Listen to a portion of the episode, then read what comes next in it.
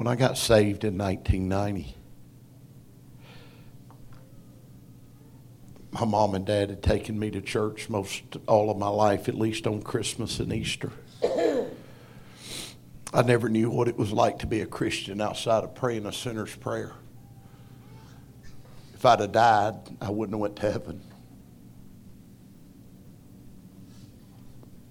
My concept of salvation wasn't biblical, but it was what Christianity had, had presented to me. And when I got born again in 1990, and you'd have to understand I was a drug addict and an alcoholic, raised in an amazing family with a hardworking father that provided more than enough for his family. But it wasn't a, a godly home. But when I got saved in 1990 and I began to open the Bible and I began to read the Word of God, I felt like I'd been cheated all my life. Say that.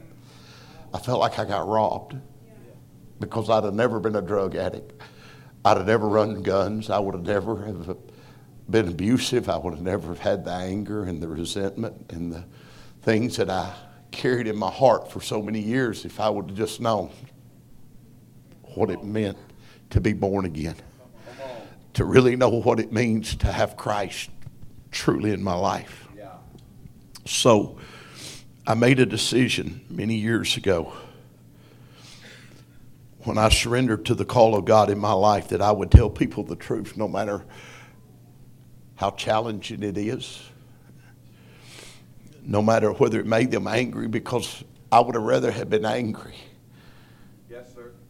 and somebody told me the truth than have been made happy by the message they gave me, but yet they had lied to me and let me live a self destructive life. Tonight, I, I'm just getting my composure back, so let me just uh, fumble all over myself, if I will, for just a minute. I'm going to read from Matthew chapter 26 tonight, and I just want to tell you how honored I am to be in this room tonight. You will never know. First of all, your pastor captured my heart the first day I met him. My heart just opened up. Paul won my heart. And uh, I'll never forget the first time I, I hugged his neck. I, I, felt like I was hugging my brother. I, it was just that way. And uh, I knew that, uh, that he, I had a friend for life. It wasn't earned, it wasn't built with trust and all of the things that we go through to establish relationships. It was instantaneously. And I, uh, I'm so honored tonight, the, the, the presence of God in this room the fear of the Lord in this room is unprecedented. I haven't felt this in all of the places that I've traveled, all the places I've been in, all the revivals I've been a part of. I've not felt what's in this room. You have something extremely, extremely holy and very precious. Listen, I'm going to tell you what Todd told me in the beginning days when the North Georgia revival started. And he would call me. I never knew from one week, Paul, to the next if I would be there or wouldn't be there. He didn't know. They would go into staff meetings on Monday and pray. And we never, I never knew if I was coming back or what would happen. He'd call me and he'd say, he'd say, Lance, just, just pray. Just pray. Don't, just, just walk softly. Don't spook the dove. And I'm telling you, walk softly with this. Be careful. Pastor Todd said it a thousand times. He said, hold it loosely, but guard it ferociously. You've got something special here. And I believe I have a word for this body and for those that are in this room today about Indiana. And I need tonight for you to hear from the word of the Lord. I'm not, I didn't have anything till I walked in this pulpit. I didn't know exactly what direction I would go. But tonight, I want you to hear not a sermon, but I want you to hear a prophetic word tonight. I believe that God's given me for this house and for this region. God has called this place to be an instrument and a catalyst for transformation and change of this city. For not just this city, but this entire region. And I believe that your assignment is critically important. And I'm going to begin to make some profound statements. Don't get mad. Just listen for just a minute. I do come with a disclaimer, by the way. But I need you to understand that, that, that politics and legislation are never going to change our country. It's never going to fix the problems that we have in America because they've never been the answer, nor will they ever be the answer. The answer has always been and will always be the church of the Lord Jesus Christ. And until we come to the fullness of the revelation and the understanding of who we are in Christ and who Christ is in us, we will always set dormant as it relates to the assignment and the purpose of God for our life. We have got to understand that we are His body in the earth. And if we don't like the, the, the condition of the world we live in, then we must allow Him to live through us. And by Him living through us, He will change the environment in which we live live. He is the same God yesterday, today, and forevermore. He's not done with His church because His church is the body. We have not come to the end of the church age. You need to hear me. The church will never be conquered, it will never be overcome, it will never be prevailed against because it's His body. If you don't believe it, just look back to the tomb. They did everything they could to kill Him and silence Him, and they, to the point, they shut Him in a tomb. But on the third day, He rose again. And the purpose of that resurrection that day was to establish a body. He told them in the Word of God, if you tear this temple down in three days, I'm going to build it back up. You do understand he was sown so that he could give birth to a new body. And the reason that we're able to do the works that he did in greater is because he's not contained to one physical body, but he is in the body of every true believer and follower of him. The fullness of the one who raised Lazarus from the dead four days and stinking is the same Jesus that lives inside of you. Oh, the same one that turned the world upside down is the same one that lives inside of you. In him, through him, by him were all things created. The God who spoke in the midst of the darkness and created everything that we know today is the God that lives inside of you. You understand that's why Paul prayed in Ephesians chapter 1 for us to have the spirit of wisdom and revelation in the knowledge of Him. You can't know about God, you got to know God.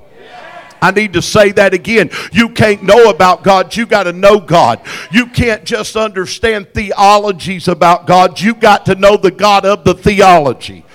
Can I go a little further with you today? You can't just know stories about the God who was and the God who shall be, but you got to know the God who is a very present help in a time of trouble. And you've got to understand the magnitude of who He is. You've got to understand that there is no devil in hell that can do anything to stop what His will and purpose is. And you've got to understand that He chose to put His authority, His power, His anointing on the inside of you. That's why Christ in you is the hope of glory. That's why the Bible, oh God, that we've got to understand who He is that lives inside of us because the next statement that Paul prayed was that the eyes of our understanding would be enlightened to the hope of His calling. Everybody said the hope of His calling. And then he goes on to say, and to the inheritance that is within the saints. Not an inheritance coming to us. He wasn't talking about the pearly gates. He's talking about the one who lives on the inside of you. That church, when we talk about the Holy Spirit in us and we talk about hosting the Holy Ghost and we talk about the baptism of the Holy Spirit, we're not talking about the baptism of some third watered down version of God. We're talking about the infilling of the fullness of God living on the inside of us.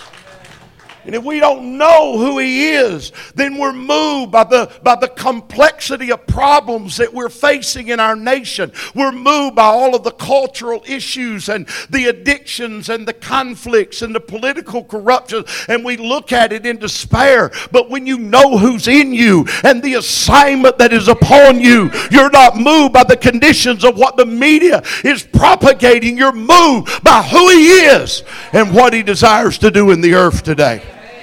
It's not His will that we perish. It's not His will that the church be conquered and overcome. It's the very reason that Jesus took them to the very to the very gates of hell which was the the opening for the pan god. It was literally the place where all of the false gods of, of, that generation were at. And he took them to the gates of hell stood them right there where supposedly all of the demons and all of the devils and all of the evil spirits would move and come in and out of, of this cave. And he took them to that opening and he said right here the very gates of hell shall not prevail against the church. And do you understand that when he, to them in that generation, when he told them that, they understood there's no devil, there's no, there's no false God, there's nothing, not even the governmental institutions of the world, for they were as well represented in that place as the false gods were. And he said, No, listen, no gates of hell will prevail against my church. And I need you to understand something tonight. There is no governmental institution, there is no devil, nor is there any sin that's happening right now in our nation that the gates of hell will prevail against because the church will be triumphant. She will be an overcomer and she will fulfill the will of God in the earth. God's not coming back after a defeated people hiding in caves. He's coming back after a church preaching the kingdom of God in the earth. He's coming back after a body that is adorned in white raiment. He's coming back after a people that know who He is and fulfilling His purpose. And it's not the superstar preachers, and it's not it, it's not the Hollywood glamorous uh, pulpiteers. It's going to be the body of Christ. It's going to be the you. It's the one that's sitting in this room right now that never thought they could ever be used. That never thought they had what it took. You are the ones that God is looking to use in this hour. Oh. His church, His body, for them to come to the revelation of who lives inside of them. And I need you to understand that what we've done as a generation, is this all right, Pastor? It, what we've done as a generation is what we've done is simply this we have failed to understand our assignment. We put it on everybody else. Mm. We've made it to be the preacher's fault, the church's fault. Well, you are the church. Hello, somebody. And, what we did is we began to change theology and we began to change doctrine because we weren't seeing the manifestation of who God really is in the earth. So we began to rewrite doctrine to take away the power of God, the authority of God, the purpose of God. We even wrote, listen, we even wrote theology that took the responsibility off of the church and put it on the sovereignty of God. Uh oh, did that maybe that didn't go over well. I'm, I'm going to make a, just a profound statement. I don't want to get into a theological sermon, but I'm going to make a profound statement of truth. If you don't like the condition of what's going on in your environment, then it's about time you turn the light on and get rid of the darkness. Because the light of God ain't in a building somewhere. The light of God is on the inside of you. And darkness has always fled when the light comes on. Darkness has no ability to overcome light. But, but listen, light always overcomes darkness. When you turn the light on, darkness flees. It is not an entity. It can only exist in the absence of light. And God said, You're the light of the world. So if you don't like the evil in the world, turn the light on. Don't rewrite your theology to blame it on God. Hello, somebody. Be the instrument that God uses to bring change. You carry the life changing gospel of Jesus Christ. You carry the anointing. Don't go play in another person's river when God said you're supposed to be the river. If you play in another man's river, you will dance in the river, you'll sing in the river, you'll enjoy the river because even the heathens can feel the presence of God. And if you don't listen to this, if you play in the river, as soon as you get out of the river, you dry up. Uh oh. You'll, you'll, you'll go to revival, feel the presence God. Oh, it was great. And you'll go home and be as dry as grandma's three day old biscuit. And then you become a revival junkie. You start chasing revival around. Oh, I got to go to the next meeting where the presence of the Lord is. And we're all looking for a move of God. But I need you to understand today, God don't want you playing in somebody else's river. God wants you to become the river. God wants you to come and give yourself to Him that He can flow in you and through you, that you don't have to chase revival. You are revival. You don't have to pray for an awakening. You have become the awakening. You become the conduit. And when the, when the river flows out of your belly, as the word said, you don't dry up when you go home. My goodness. But you gotta, you, here's, here's what I want you to hear tonight. I'm, I'm going to Matthew. I promise you, I'm headed there in just a second. But I, I need you, I need you to hear this. You got to know who you are in Christ and who Christ is in you and your assignment. Don't write, rewrite theology to try to, pay, to take the authority and the power away from who God is because that power lives inside of you. The power to turn cities and regions and nations upside down is on the inside of you. You're here to take territory, church. Listen, I understand we need the safe place of the church. It's important that we have those. As I, I heard Jeremiah say this week, that talking about the settlers. We need the settlers, but even the settlers have an assignment. And our assignment is the culture and the generation in which we live, the cities that God put us in.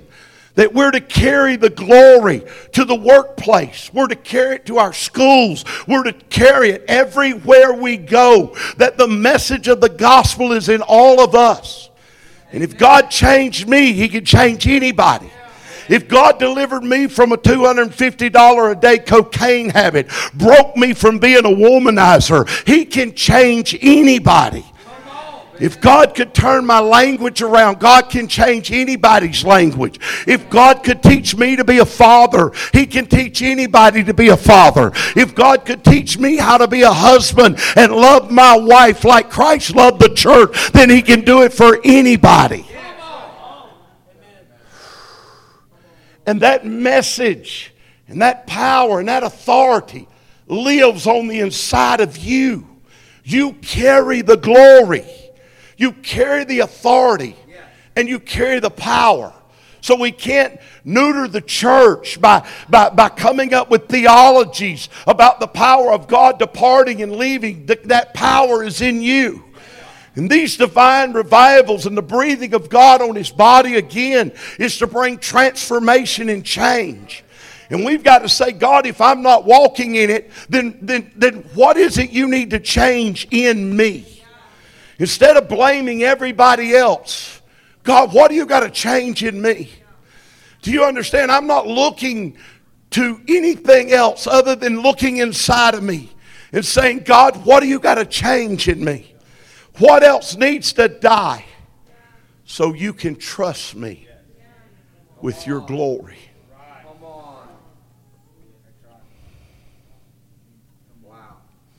In Matthew chapter 26, Jesus has gone to the garden. He's fully God incarnate in the flesh. He knows what is before him. And the Bible says that he took three of his disciples with him Peter, John, and James. And he took them and asked them to watch and to pray, not for him, but for them. Because the hour of temptation was coming. And the key to them conquering and overcoming was in their ability to pray.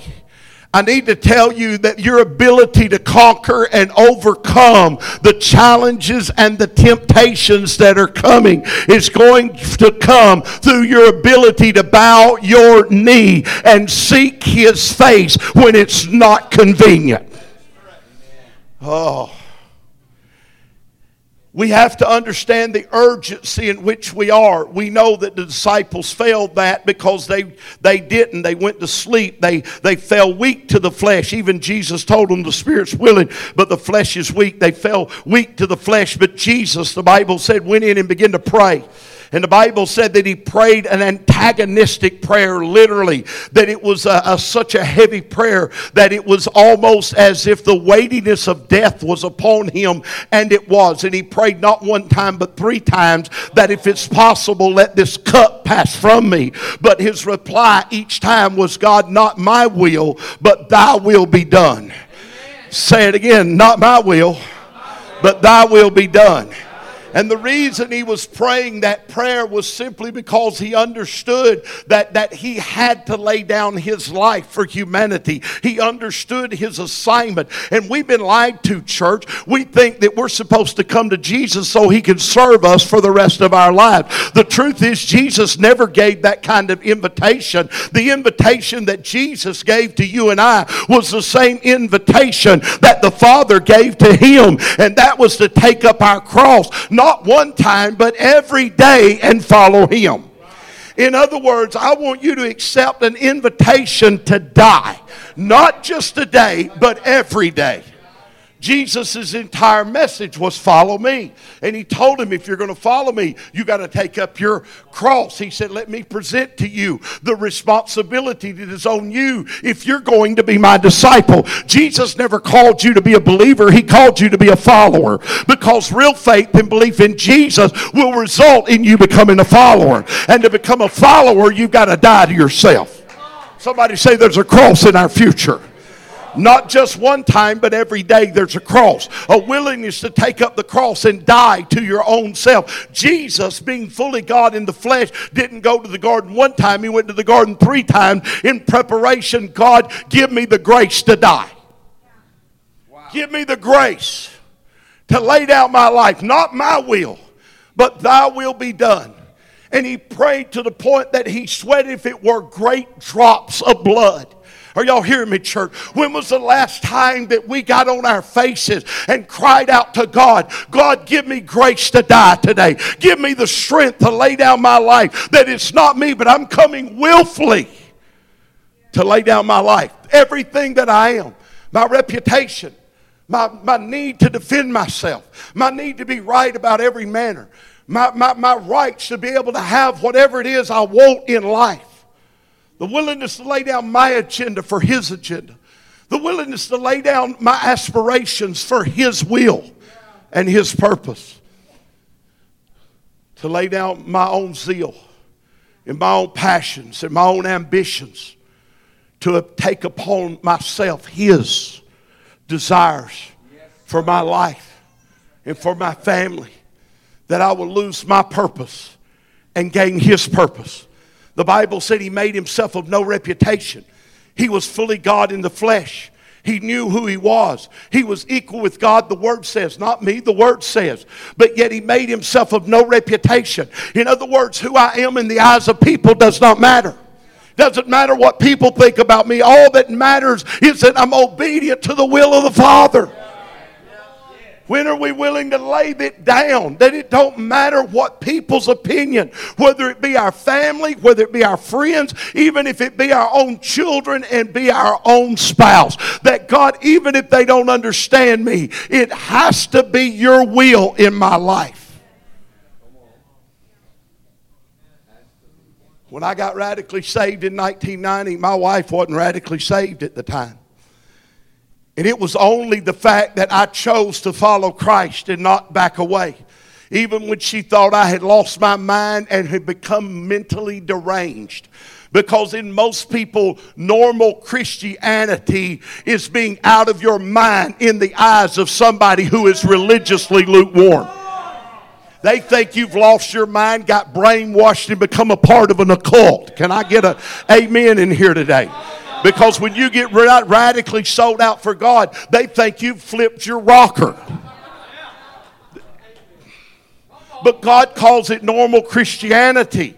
And, and listen, they don't always know, but it was that steadfastness that my wife came to Christ. My dad was not a born again believer, but it was the steadfast life of my brother and myself that got radically saved. That my dad in his living room gave his life to Jesus and became radically transformed. You understand that we have got to live it even when our own families have become our enemies. Uh, so the call is to take up the cross. Everybody say, take up the cross. And the Bible said that he went in and prayed three times. The message tonight is not about that he went in and just prayed, but I want to set the tone of what it took for him to die to his own reputation, to die to who he was. And I'm going to show you what that means, and I'm going to give him an invitation in just about five minutes. Watch this. The Bible said Judas came forward and behind him was the Roman soldiers and the Sadducees and the, and, the, and the Pharisees and others that had joined. Because it's amazing how you can heal the sick and you can minister to the broken and the hurting and find the same people you just laid your life down and, and ministered to and took the time and poured into them, and the very same ones cry, Crucify you. Oh. And then now, now can I can I just preach right here for just a minute?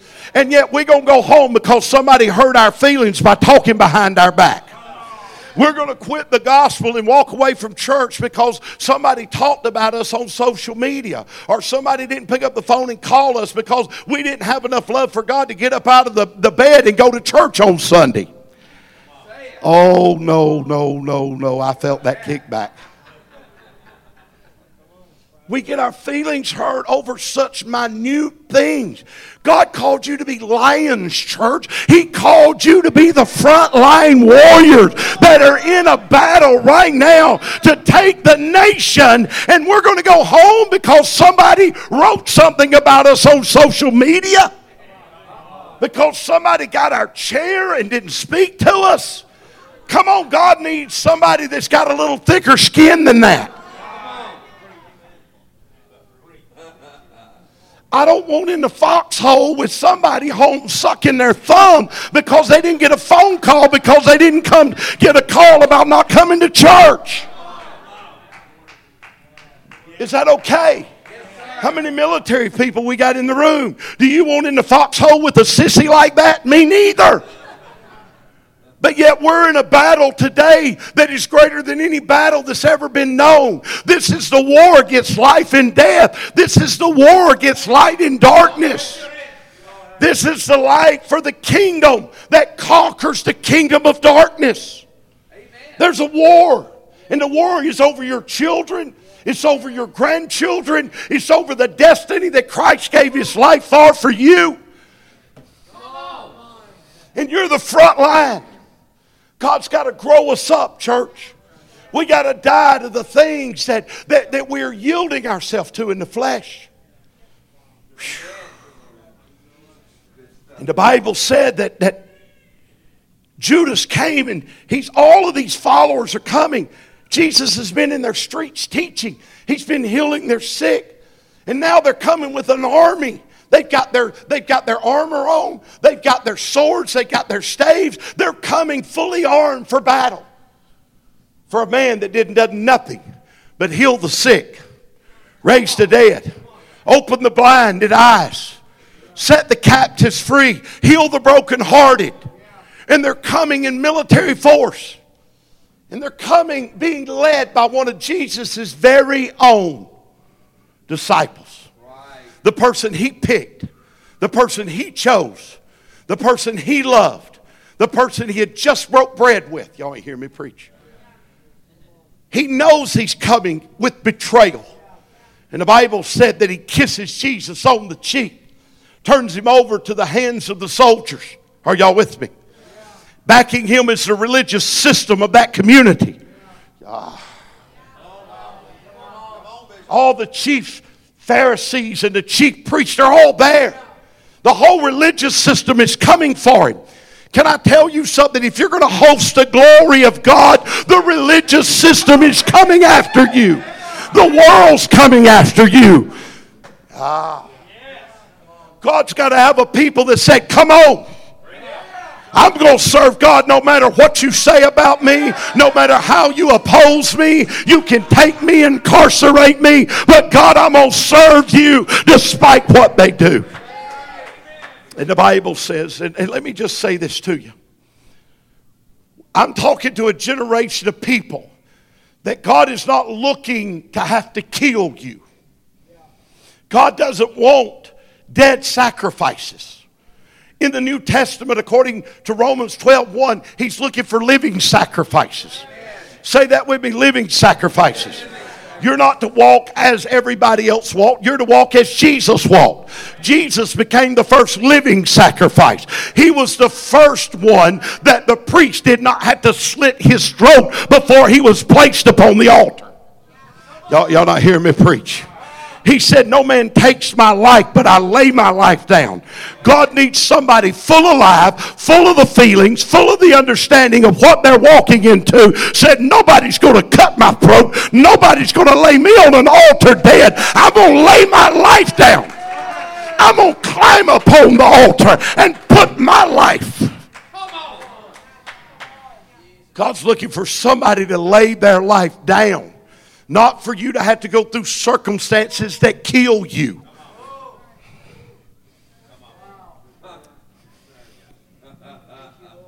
See, the problem is we'll go through circumstances that kill us. And, and you're going to die one way or another. because he that begunneth a good work in you is going to perform it under the day of the Lord Jesus Christ. Because he's not just the author of your faith, he's the finisher of your faith. Y'all, y'all don't hear me preach today. Listen, you're in this thing. He is not going to leave you alone. Don't you know that he told Saul, it's hard, son, to kick against the pricks. It's a bloody, painful mess to try to fight God. But God doesn't want somebody fighting against the process. He wants somebody that understands it's my responsibility to take up my cross, to lay my life down that I walk after Him, not after the 21st century church model. I'm not following the institutionalized church of America. I'm following the example of my Redeemer and my Savior. I'm not called to be created in the image of a church institution. I'm called into the image of Jesus. I'm not being conformed to the image of my grandmother's church. I'm being conformed to the image of Jesus. And Jesus lays his life down. I'm going, I'll, I'll, get through this quickly. Let me, let me just get there. So he gets kissed on the cheek. The soldier sees him. Watch this. And old Peter, full of faith and full of himself, jerks out his sword. After all, he had just told Jesus uh, just a little while ago, listen, I'm willing to die for you.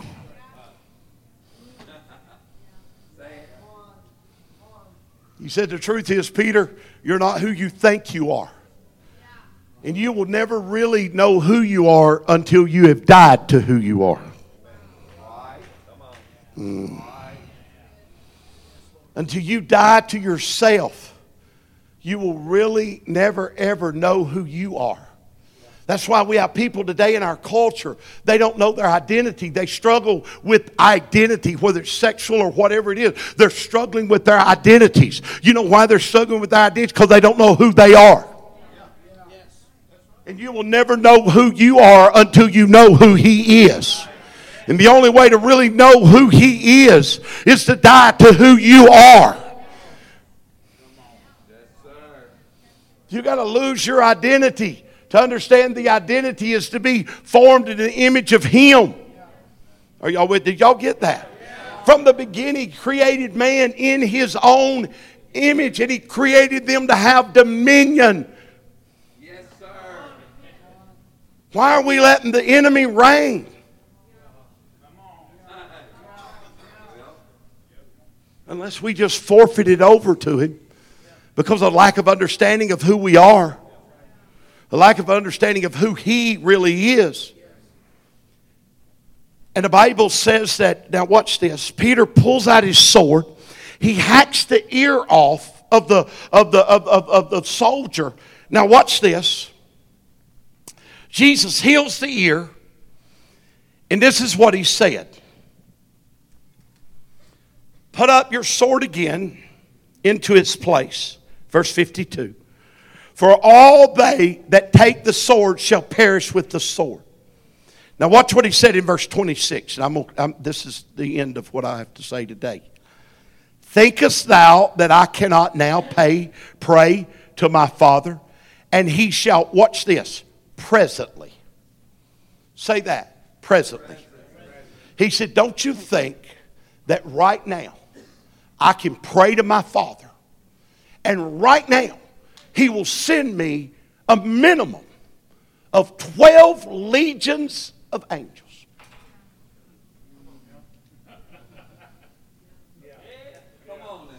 Right now, if I ask Him, He'll send them.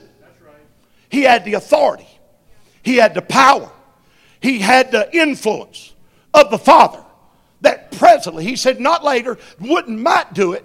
He said, He will send right now 12 legions of angels. 77 minimum thousand angels to come and smite every Roman soldier, to destroy Rome in an instant. That would have annihilated the Pharisees and the Sadducees. Y'all ain't hear me. Would have dealt with the betraying, with the betraying Judas. Are y'all, are y'all? In other words, I, he said, I've got the power. Do you not know? I have the authority. And I can call them out of heaven. My Father will send them at my request. Amen. But then he says in the next verse, but then how shall the scripture be fulfilled? See, I have a question for you tonight. It's not a problem of God's authority. It's not a problem of God's power. It's there. And it is the heart of the Father to give us that authority, that power, the ability to pray and legions of angels respond. That is the heart of the Father because He longs to rule and to reign in the earth through you. He said, Let me teach you how to pray, church. When you pray, pray this way My kingdom come, thy will be done on earth as it is in heaven. There is no negotiation in heaven when God beckons a command. There is not a committee to rationalize what God said and decide if it was His will or not. When God speaks, the cherubims bow. When God speaks, the angels move. And God said, I want my will done on earth the same way it's done in heaven. I want my kingdom to come on earth just like it is in heaven. I want my authority, I want my will to be established in the earth. Yes, sir. Yes, sir. You are the temple of the Holy Spirit. You are the dwelling place of God. And where there is a temple, there's a throne. And that throne is the heart of every man and woman who is submitted to the will of God. Thy kingdom come, thy will be done. The kingdom of God is within you, the Bible says. But if he's not Lord of your life, his kingdom ain't coming. And with submission to his will comes the authority and the power. But see, here's the problem Does God have a generation that he can trust? Because I wonder how many of us, if God really bestowed on us the authority, really the power. Listen, your grandma would be 296 years old because you would never let her die and go be with Jesus.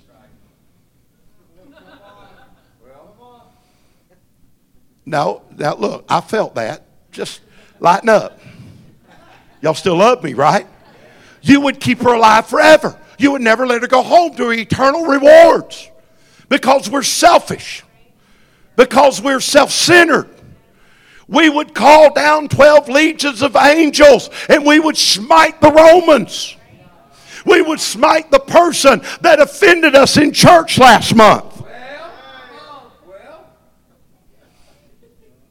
We would use the anointing to heal the sick, to promote our personal ministries and to promote and build numbers in our church where we could preach at more conferences and sell more books. Y'all are not hearing me preach so that we could live in bigger houses and drive better cars. And my God, this generation has seen enough of that stuff. It is time that God had a generation of people that He can trust with His glory.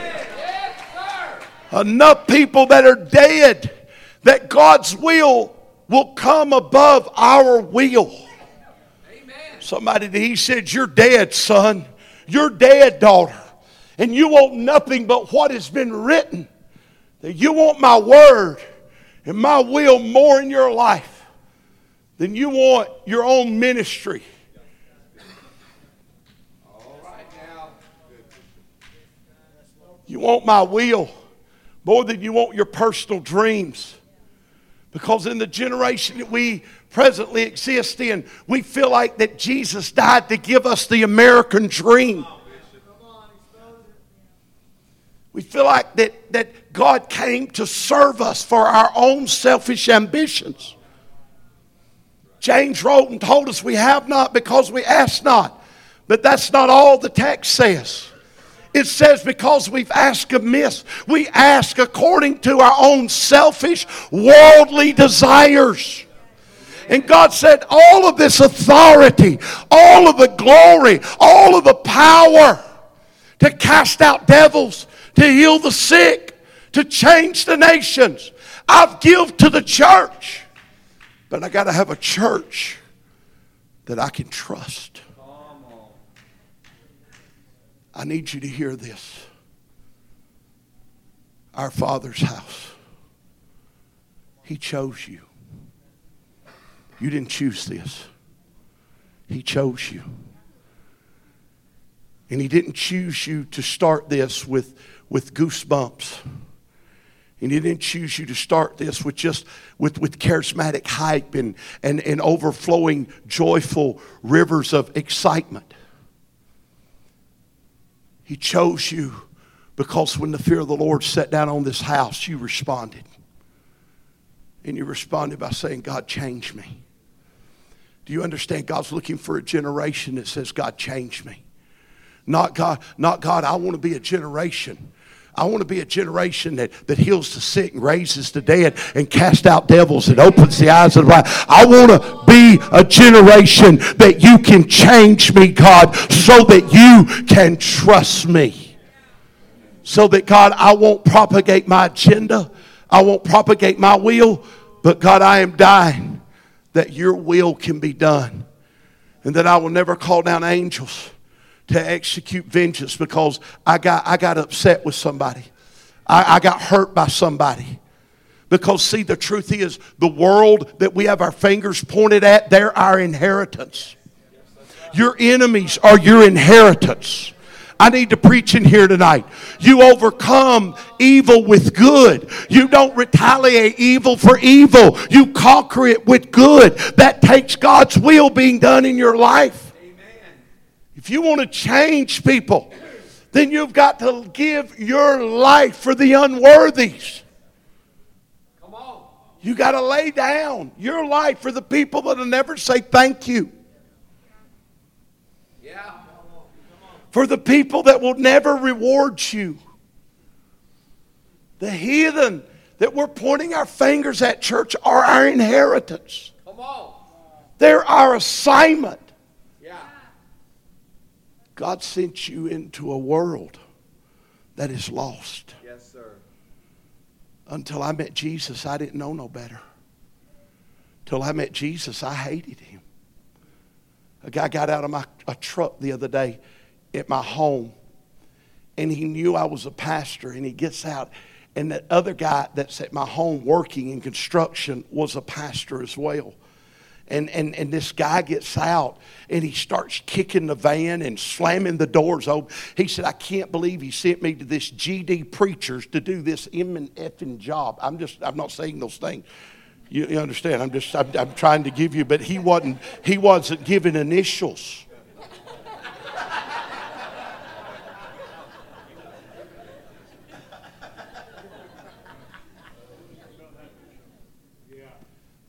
I went and got in my truck and I told the contrast, I'll be back in a minute. And I went to my, I went to my bank and I got out cash.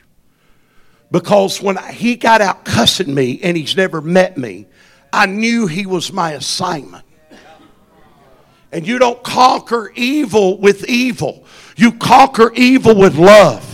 I'm about to bless this man and I'm going to pray for this man and I'm going to show him the love of Jesus that though he cussed me out in my parking lot and it's on my cameras in my house. You know, I got them ring cameras around. I got him outside, but I'm going to bless him. You understand, you can't bless those that curse. Must less decide, I'm going to pay the company several thousand dollars for sending a guy like that to my house. How do we respond? God needs a people that he can trust. Unfortunately, that man left the job before I could get back with the money because I had intentions of blessing him personally, not the company he worked for, but the man before he left. But he got mad and left and he lost his job. He could have been blessed. And he might have met Jesus. I don't know. But I'll, you'll never know until you die to yourself. How can God trust us with the full authority and the power of heaven if we will use that kind of authority for our agenda and not His? I'm going to ask you to stand with me tonight.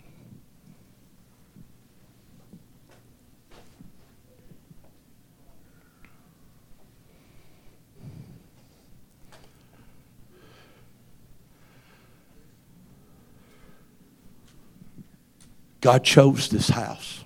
Yes, sir. God chose you. He chose your pastors. He chose this region because this is not a one church movement. No, that's right. That's right. This is a kingdom movement. That's right. And for us to walk with one another, we're going to have to lay down our lives.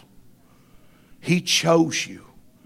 I believe He says, You're going to die well so that I can give you everything that you need to take this city, to take this region, to impact this nation. He's choosing you. Yeah. Not because you will accept revival and go hallelujah and feel the, the glory of His presence, but you're going to allow His presence to transform you. Yes, yes sir. Because even in the middle of the glory erupting and the presence coming, your cry will remain in all of it God, give me grace to die. Yeah. That's right. See, the second time that Jesus went into that garden, according to one of the accounts of the gospel, the Bible said he sent angels to minister to him. God sent angels to minister to the Son of God. Look at it, it's in the Bible. You know what those angels represented to you and I today? God sent grace, God's divine influence upon our lives, our hearts, so that it might reflect in our lives. God will send grace to the people who will die. Amen. God's needs some people tonight in Avon, Indiana, to say, God, I'm bringing my life to this altar. And I'm not just going to bring it tonight, I'm going to bring it every day. And God, I'm not just going to take up my, my cross today, I'm going to take it up every day. And God, I'm asking you for the grace to die today. God, change me till you can trust me. I don't have time to tell you the whole story, but my greatest prayer is God, change me so you can trust me. I've done been there. I, I had a large, large ministry. You don't understand. I had that. I know what it's like to get up and pastor thousands of people, preach to 64 million people a day. I get it. I get it. But I'm telling you, God needs somebody that says, listen, I just want to die. I don't care if nobody ever knows my name. I don't care if anybody ever sees my face. As long as they know the name of the one that I represent and they, through my life, can behold him in some way. It's not about a great ministry. It's about dying so he can be made known. That's why Paul said, I care about in my body the dying of the Lord Jesus Christ, that the life of Christ might be made manifest in my mortal flesh.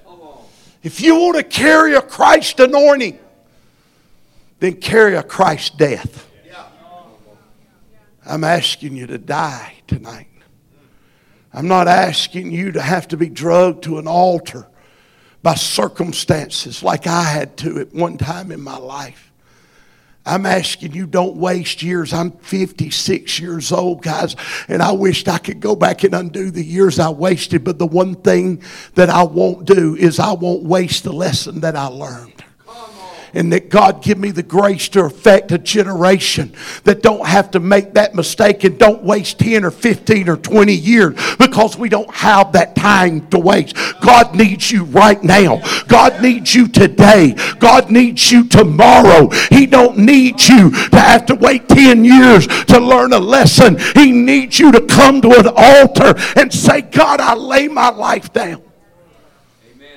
Bow your heads with me all over this room. I want every man and woman in this room, if the Spirit of God is speaking to your heart tonight, if the Spirit of God is moving on you right now and you feel that call to die tonight, you feel that call right now to say, God, I'm not dead enough. Lord, I need grace to die. If that's you, I want you right now all over this building. Raise your hand, raise it high, raise it high. There's a lot of people, I understand, but this is a big altar tonight. And I'm going to ask you tonight, however or wherever you have to, I'm going to ask you tonight to lay down your life. There, there are only a few places in the Bible where you will find where Jesus groaned. And one of those places was in the garden when the Bible said he groaned. Tonight I'm praying for the spirit of intercession to come upon this house. But that spirit of intercession is not God, give me a greater anointing. I pray the spirit of intercession come upon this house. God, give me grace to die. God, give me grace to lay it down tonight.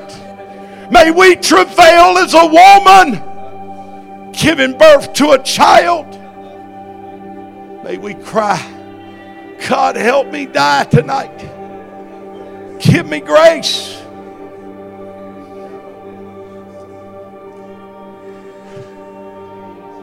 Come on, intercessors, I want you to pray.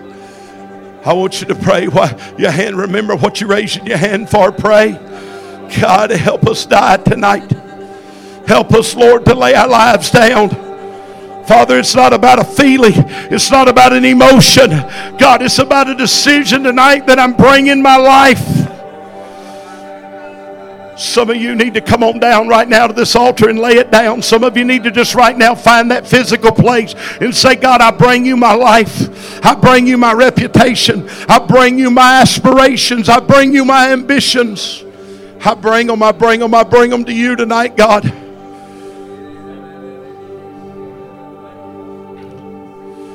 Oh, God. Give us grace.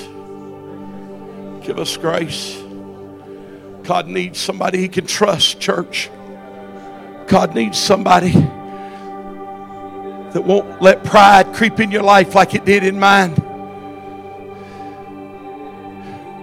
God needs a generation that'll pray, God, let me so hide in your shadows that no one will ever know my name or they will ever see my face. But God, I pray that as I hide in your shadows, they will see your face and they will know your name. Oh God, help me. Help me for my greatest desire to hide in the shadows of my Redeemer.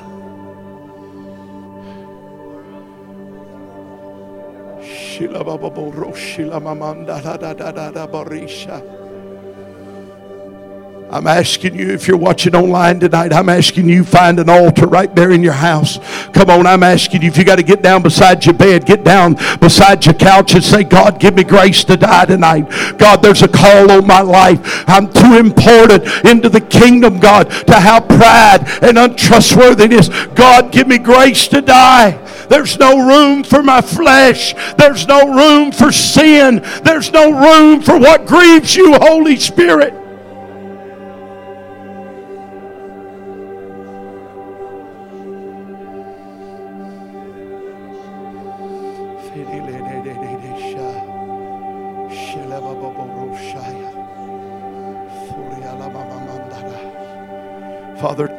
Wash everything in our lives that don't honor you. Take it out. Pluck it up by the roots tonight. Bitterness, pluck it up, Lord. Resentment, pluck it up tonight. Oh God, envy, pluck it up tonight. Oh God, pull pride up by its roots tonight, God. Pull up every sin in our life tonight, God. pull out every selfish ambition tonight, God. Father, the, the only thing we long for is your will in our lives.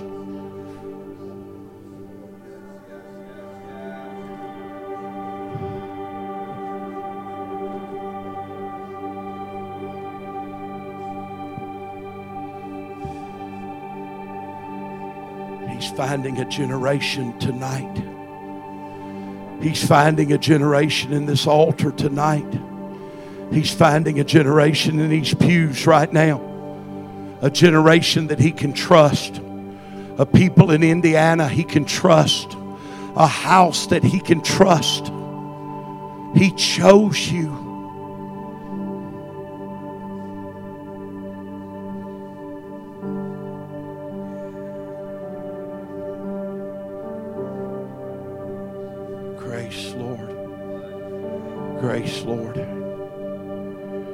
Grace to die well. Grace to give it all tonight. God, no matter what you want tonight, we give it to you. Lord, we give you everything, God. We give you everything, all of it, God. We give it all. Whatever it is, God, we lay it down the one thing that we've clung to. Tonight, we give that one thing away. We leave it in this altar, we leave it in this place. We put it at your throne, Lord. By your grace, we walk away from it. And our answer to you tonight is yes.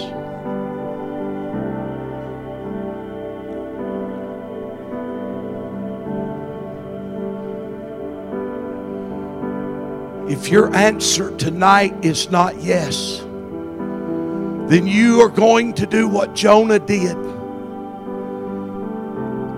Jonah didn't run from his calling, Jonah ran from the presence of the Lord, the Bible says, because he said no to the, to the assignment of God for his life. Because he was fearful about what they were going to say. He didn't lay everything down, and when the presence of God came, he ran. Listen to me, you will run from this move of God if you don't lay it all down. You'll run from His presence. And you don't need to run from His presence, you need to run to it.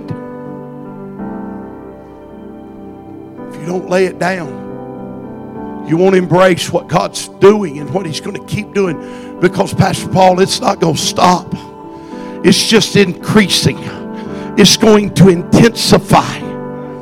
It's coming in waves that if unprecedented, it cannot be measured by anything that's happened in times past.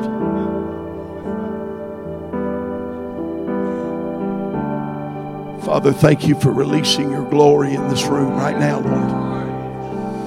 Thank you for releasing your glory right now, God. Thank you for waves of glory, God, right now that are refreshing that are changing and transforming us, God. Lord, thank you tonight, God. That tonight, God, it's just the beginning of what eye has never seen and ears never heard. But God, I believe tonight by your Holy Spirit is entering into the hearts of your sons and your daughters.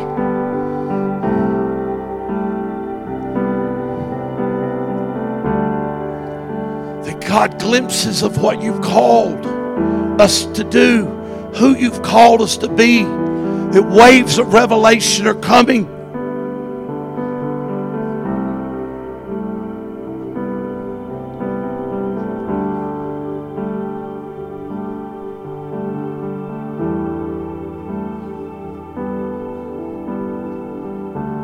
You're going to heal the sick. You're going to see broken hearts healed. You're going to see the calloused hearts melt because of the anointing of the King of glory. You're going to see the presence of God melt away hardened, hardened hearts that were callous to the gospel. And they're going to melt. Lives are going to be transformed because of your obedience. People are going to come to Jesus. You're going to see a harvest that I'm telling you, it's a boat sinking harvest. You can't build fast enough.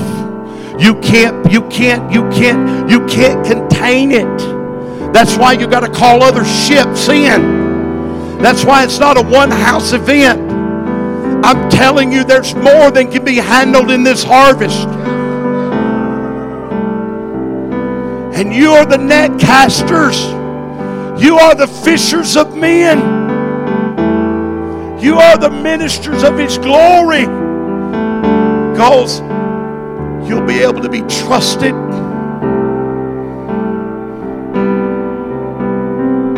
God, refine us with your fire tonight.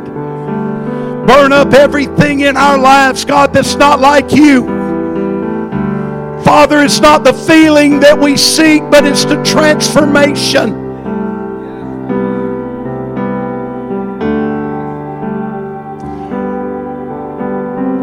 Want to host your presence as a church and as an individual. God, our workplaces need you. Our families need you, God. Lord, we make room for you in our jobs. We make room for you in our homes. Make room for you, Lord, in our lives to have your way.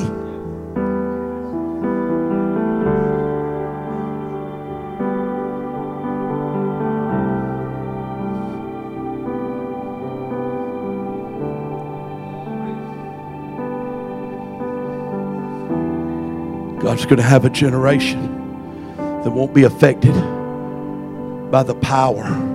They won't be affected by the money. They won't be affected by the by the notoriety. You won't fall into corruption. We've seen it happen over and over. This generation will not be affected by that because they're not in it for any other reason other than the will of God being done. They're not in it for a name. They're not in it for, for a career in ministry. They're in it for the glory of God. God's raising an army of lions. He's raising them up right now. That they are, the, the righteous are as bold as lions. That the righteous, listen, the lions, listen, they are more fierce than all of the beasts of the field and turneth away from none. God is raising up a generation of lions right here, right now. You are part of that generation that you will bear the image of the lion of the tribe of Judah. You will never have to prove who you are to anybody. You will never have to defend yourself. But you will let the righteousness of Christ that reigns in you defend. The motivation behind everything you will do will be love. The love of God Everything you do will be empowered by love. That the gifts of God in your life will be more effective than any other generation.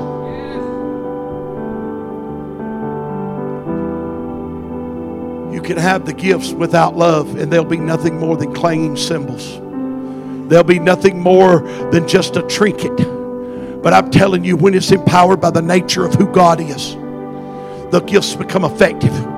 They become instruments that bring the manifestation and the advancement of the kingdom of God. And I'm telling you tonight, you're losing your identity because you're taking on the identity of Him. That it's not I, but Christ that liveth in me.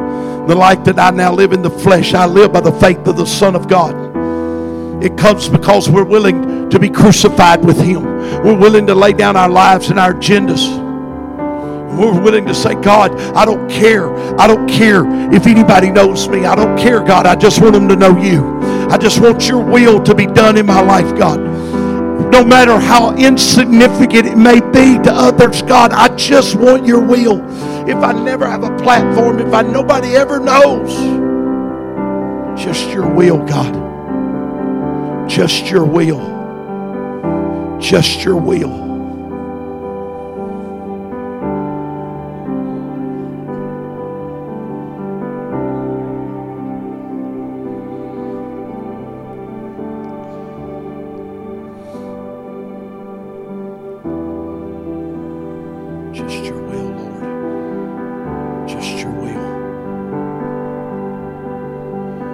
Father, today as we lay down our lives in this altar, God, I'm asking you for miracles in homes tonight. God, I ask you for miracles in homes and marriages tonight, God.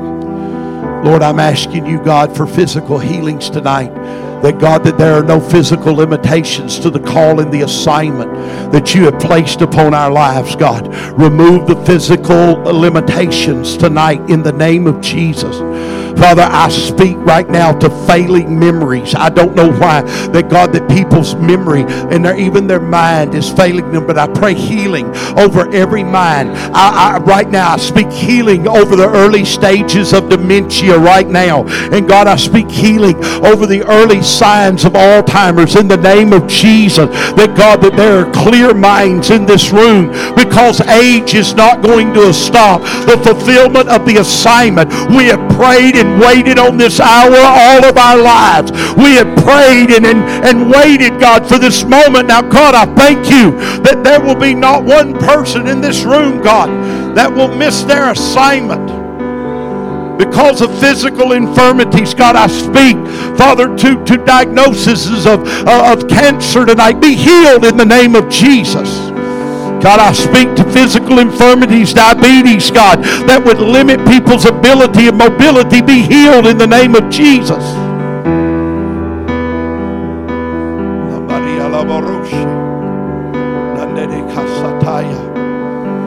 God, I speak to every hindrance be removed right now. Every hindrance be removed.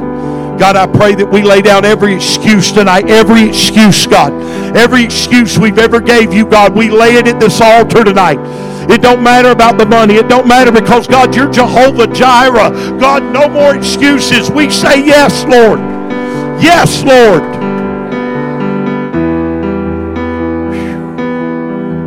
We say yes, Lord.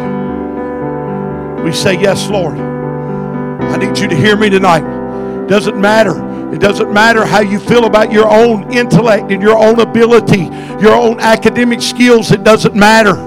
Listen, God is going to surpass, surpass any of those things in your life that you feel like are inadequacies. God did not need your ability, God just needs your availability. God needs a dead person that'll say, God, here I am, use me, do whatever you want to do. Because, God, tonight I believe with you all things are possible. Use me, Lord. Here's my life. Mold me with your masterful hands. Mar me until you can mold me, Lord. Work out every flaw Work out every flaw, Lord. I trust you, Lord. I trust you as my potter. God, I trust you that I am your workmanship created in Christ Jesus for your good works. I trust you, Lord, that I'm your masterpiece in the making. I trust you, Lord, that you take this clay vessel and mold into it whatever you want it to be. Mold me, Jesus, mold me. Mold me, Holy Spirit. Change me from glory to glory tonight, Lord. Oh, Holy Spirit, change me from glory to glory.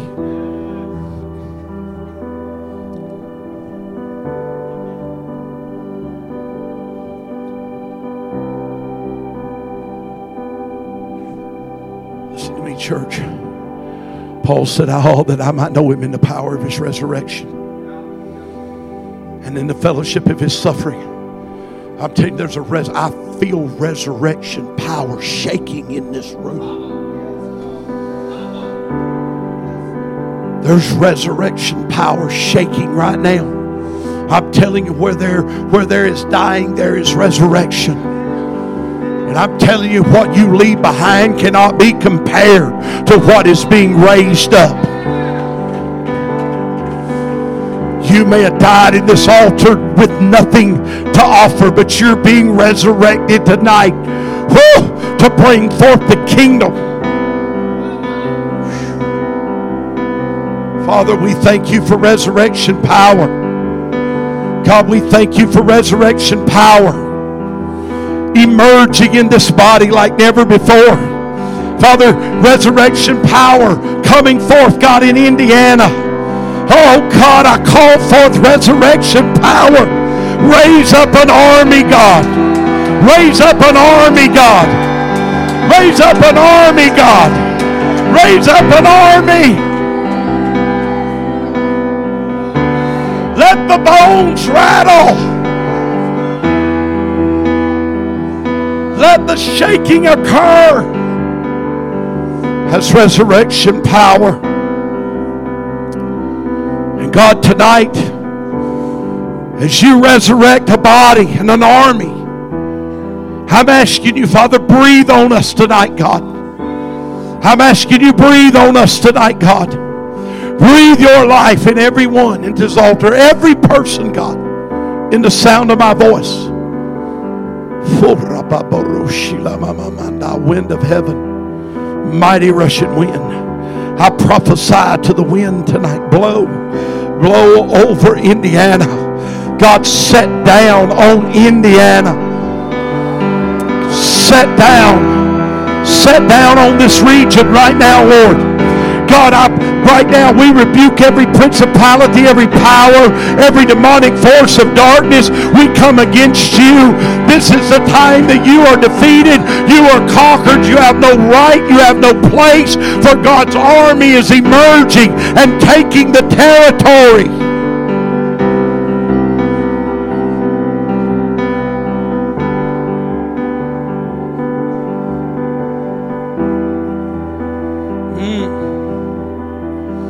Pastor Paul, this is your region, it's your city. God's raised up this body for such a time, and these bodies that are coming together, I'm telling you, they're coming together, Pastor. God is taking this region, He's sweeping it.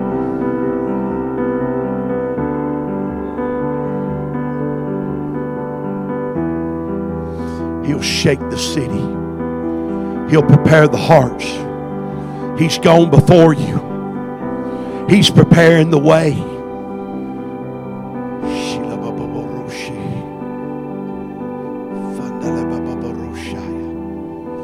There's an army of intercessors in this house. There's an army of intercessors in this house.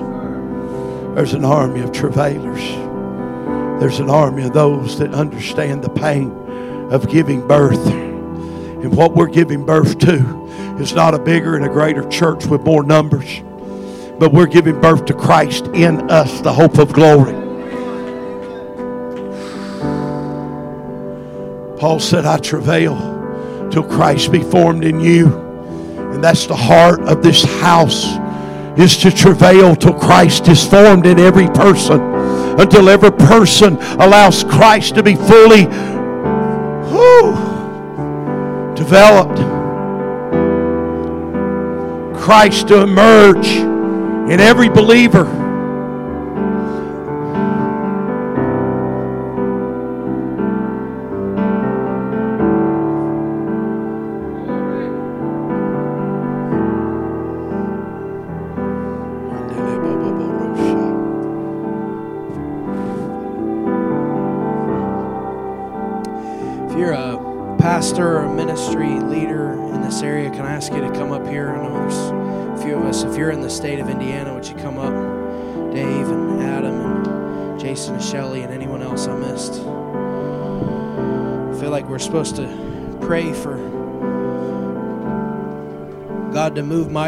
State. And I feel like there's a, a unity here. I mean, I've had the hardest time, hardest time making friends people leading something. There's so much division. Their religion is so territorial. It's it's disgusting. I feel like we're supposed to just as an act of, of unity of those that are here tonight. We're going to pray. We're just going to intercede. I, I've already prayed. I want you guys to pray and just intercede. If you guys will just join with us, these are pastors and leaders from other ministries around. We're going to believe God to move mightily in this state. I believe there's an awakening in Indiana that's happening. I really do. With all my heart. I believe we're being commissioned into it tonight in a real way. So would you pray? Jesus. Oh, Father, we just thank you tonight, Lord, for all that you're doing right now, Jesus. for how you're moving the hearts of your people right now. We praise you, God. Lord, we thank you for breaking off strongholds in this region. God, every bit of religion, we break it off in Jesus' name right now. Father, you know our hearts, Lord. Our hearts are for you. Our hearts pour out for you, Lord Jesus. And we thank you, God, that you're moving, Lord, in this house, in our house, and the houses around. God, that you're lighting the fires, Lord, that you're fanning the flame, Lord. God, that the fire is going to be so bright, so big. It's going to consume everything that's not of you, that's not of heaven. God, and we thank you, Lord, that you're burning up everything that's in us that's not of you. God, that we can move. We can move mightily, Lord, about to do your will, to glorify your name, to give you honor and glory where it's due, where we fell to, Lord, where we've taken the glory for ourselves, God, and we thank you, Lord, that you're making us realize, God, that it's you. It all goes to you. We'll play the background, Jesus. We'll play the background, God, that you can have the forefront. Have your way, Lord. Have your way, God. Have your way, Jesus. We magnify you. God, we do thank you, Lord, for that place that you've created in your heart for each one of us to rest in.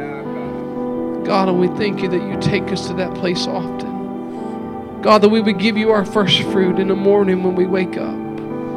God, that we would give you those first hours. Those first hours. I mean, hours in the morning, God. Lord, we stay up late sometimes to do the things we want to do, God.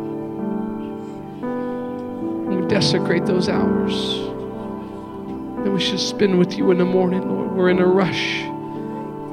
God, help us to delegate our time, Lord that we would take the morning and give it to you. Jesus, if we have to go to bed earlier at night, to wake up earlier in the morning, to give you that time before we go to work. Prayer is the most important thing, God, that we can grab a hold of right now.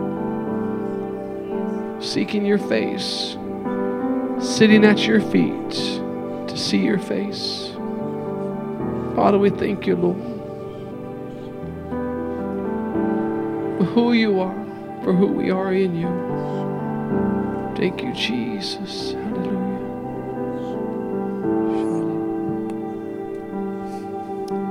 Thank you for your word, and we just ask God for the, for the pastors here and uh, just for your people who love you. Um, Lord, their hearts of humility. Lord, strengthen us in your power, your might. We thank you, Father. Thank you for your plans, we would continue to follow you. You continue to lead us. We are Jesus followers, Jesus lovers. Lord, you are the lover of our souls. Restore the souls of your people. Continue to outstretch your right arm of deliverance over the lives of your people, that we would truly be pure vessels that you can use to continue to do your work, all for your glory. All the glory is yours.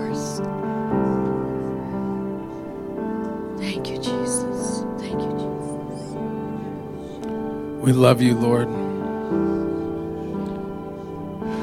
Lord, it really is all about you. Jesus, thank you that you care about unity more than we do. And Lord, I'm sorry that we have not cared about what you care about. Lord, I repent on behalf of the church that has not sought unity with one another. God, I repent on, the half, on behalf of the church for being divided. And thank you, Lord, that you prayed. Jesus, before you went to the cross, you said, I ask not only on behalf of these, my disciples, but on behalf of those who will believe in me through their word. He was praying for us when he said that they may all be one. As you, Father, are in me and I am in you, may they also be in us, so that the world may believe that you have sent me. He says, The glory that you have given me, I have given them so that they may be one as we are one.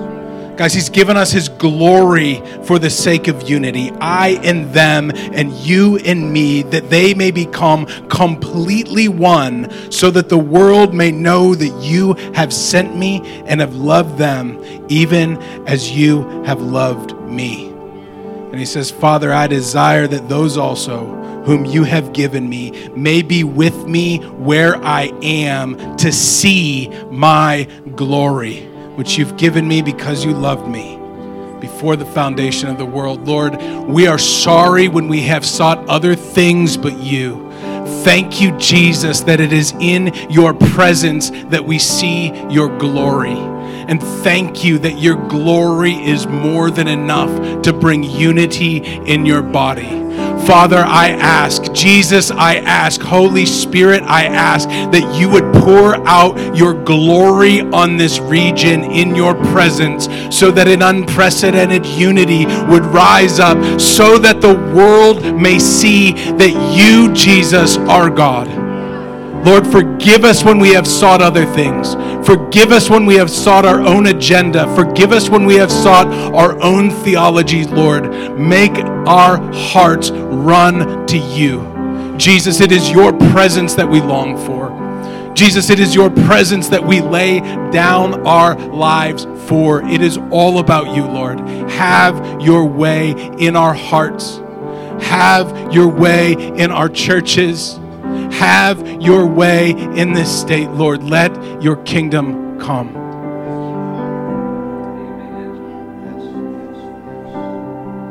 I have communion up here at the stage. I don't have enough for all of you, but we're going to take this together just as a prophetic statement right here.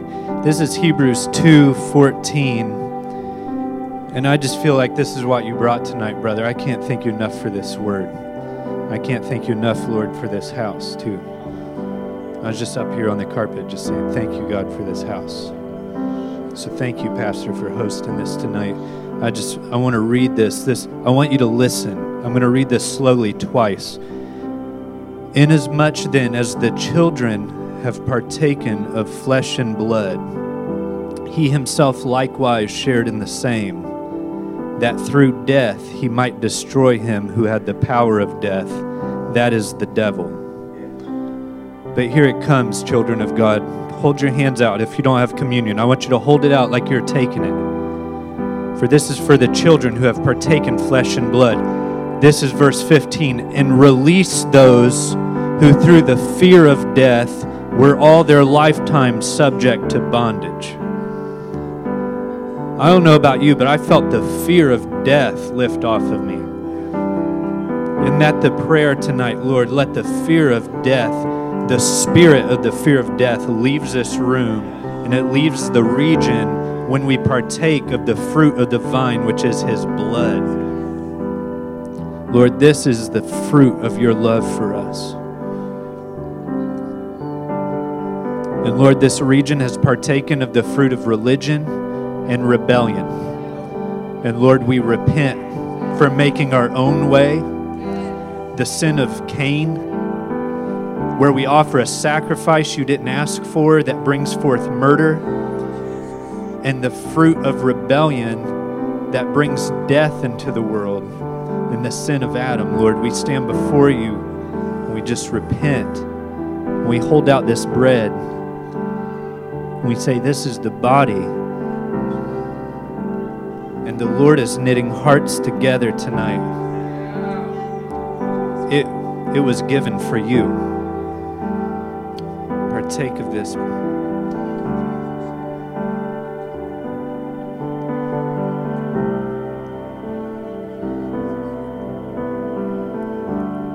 If you have if you have juice tonight, I want you to just hold it up to your nose and smell it.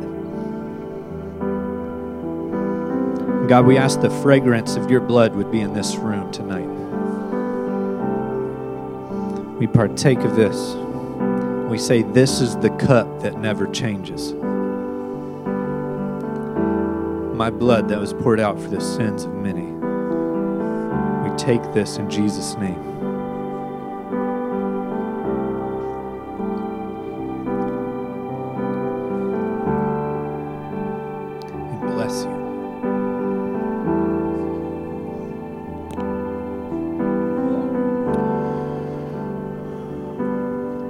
Father, heal our land.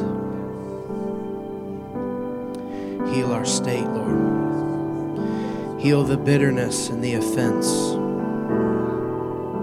Tear down the walls of competition and jealousy and envy and comparison. Let us honor one another and serve one another.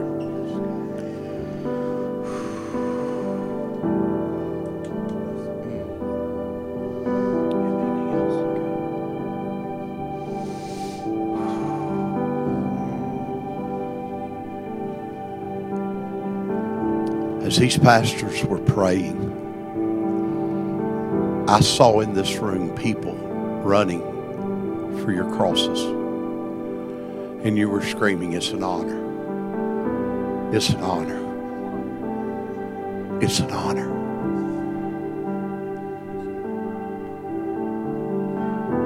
It's an honor to die. It's an honor to take up the cross. It's not drudgery. It's not something you, you despise. It's an honor to bear the cross. Because by bearing that cross, you release his fragrance. You release his life. And you understand that. And you're running with the cry, it's an honor. It's an honor. Father, we thank you for what you've done here tonight. Lord, we honor you with our lives. We want to live a life worthy of you, Lord.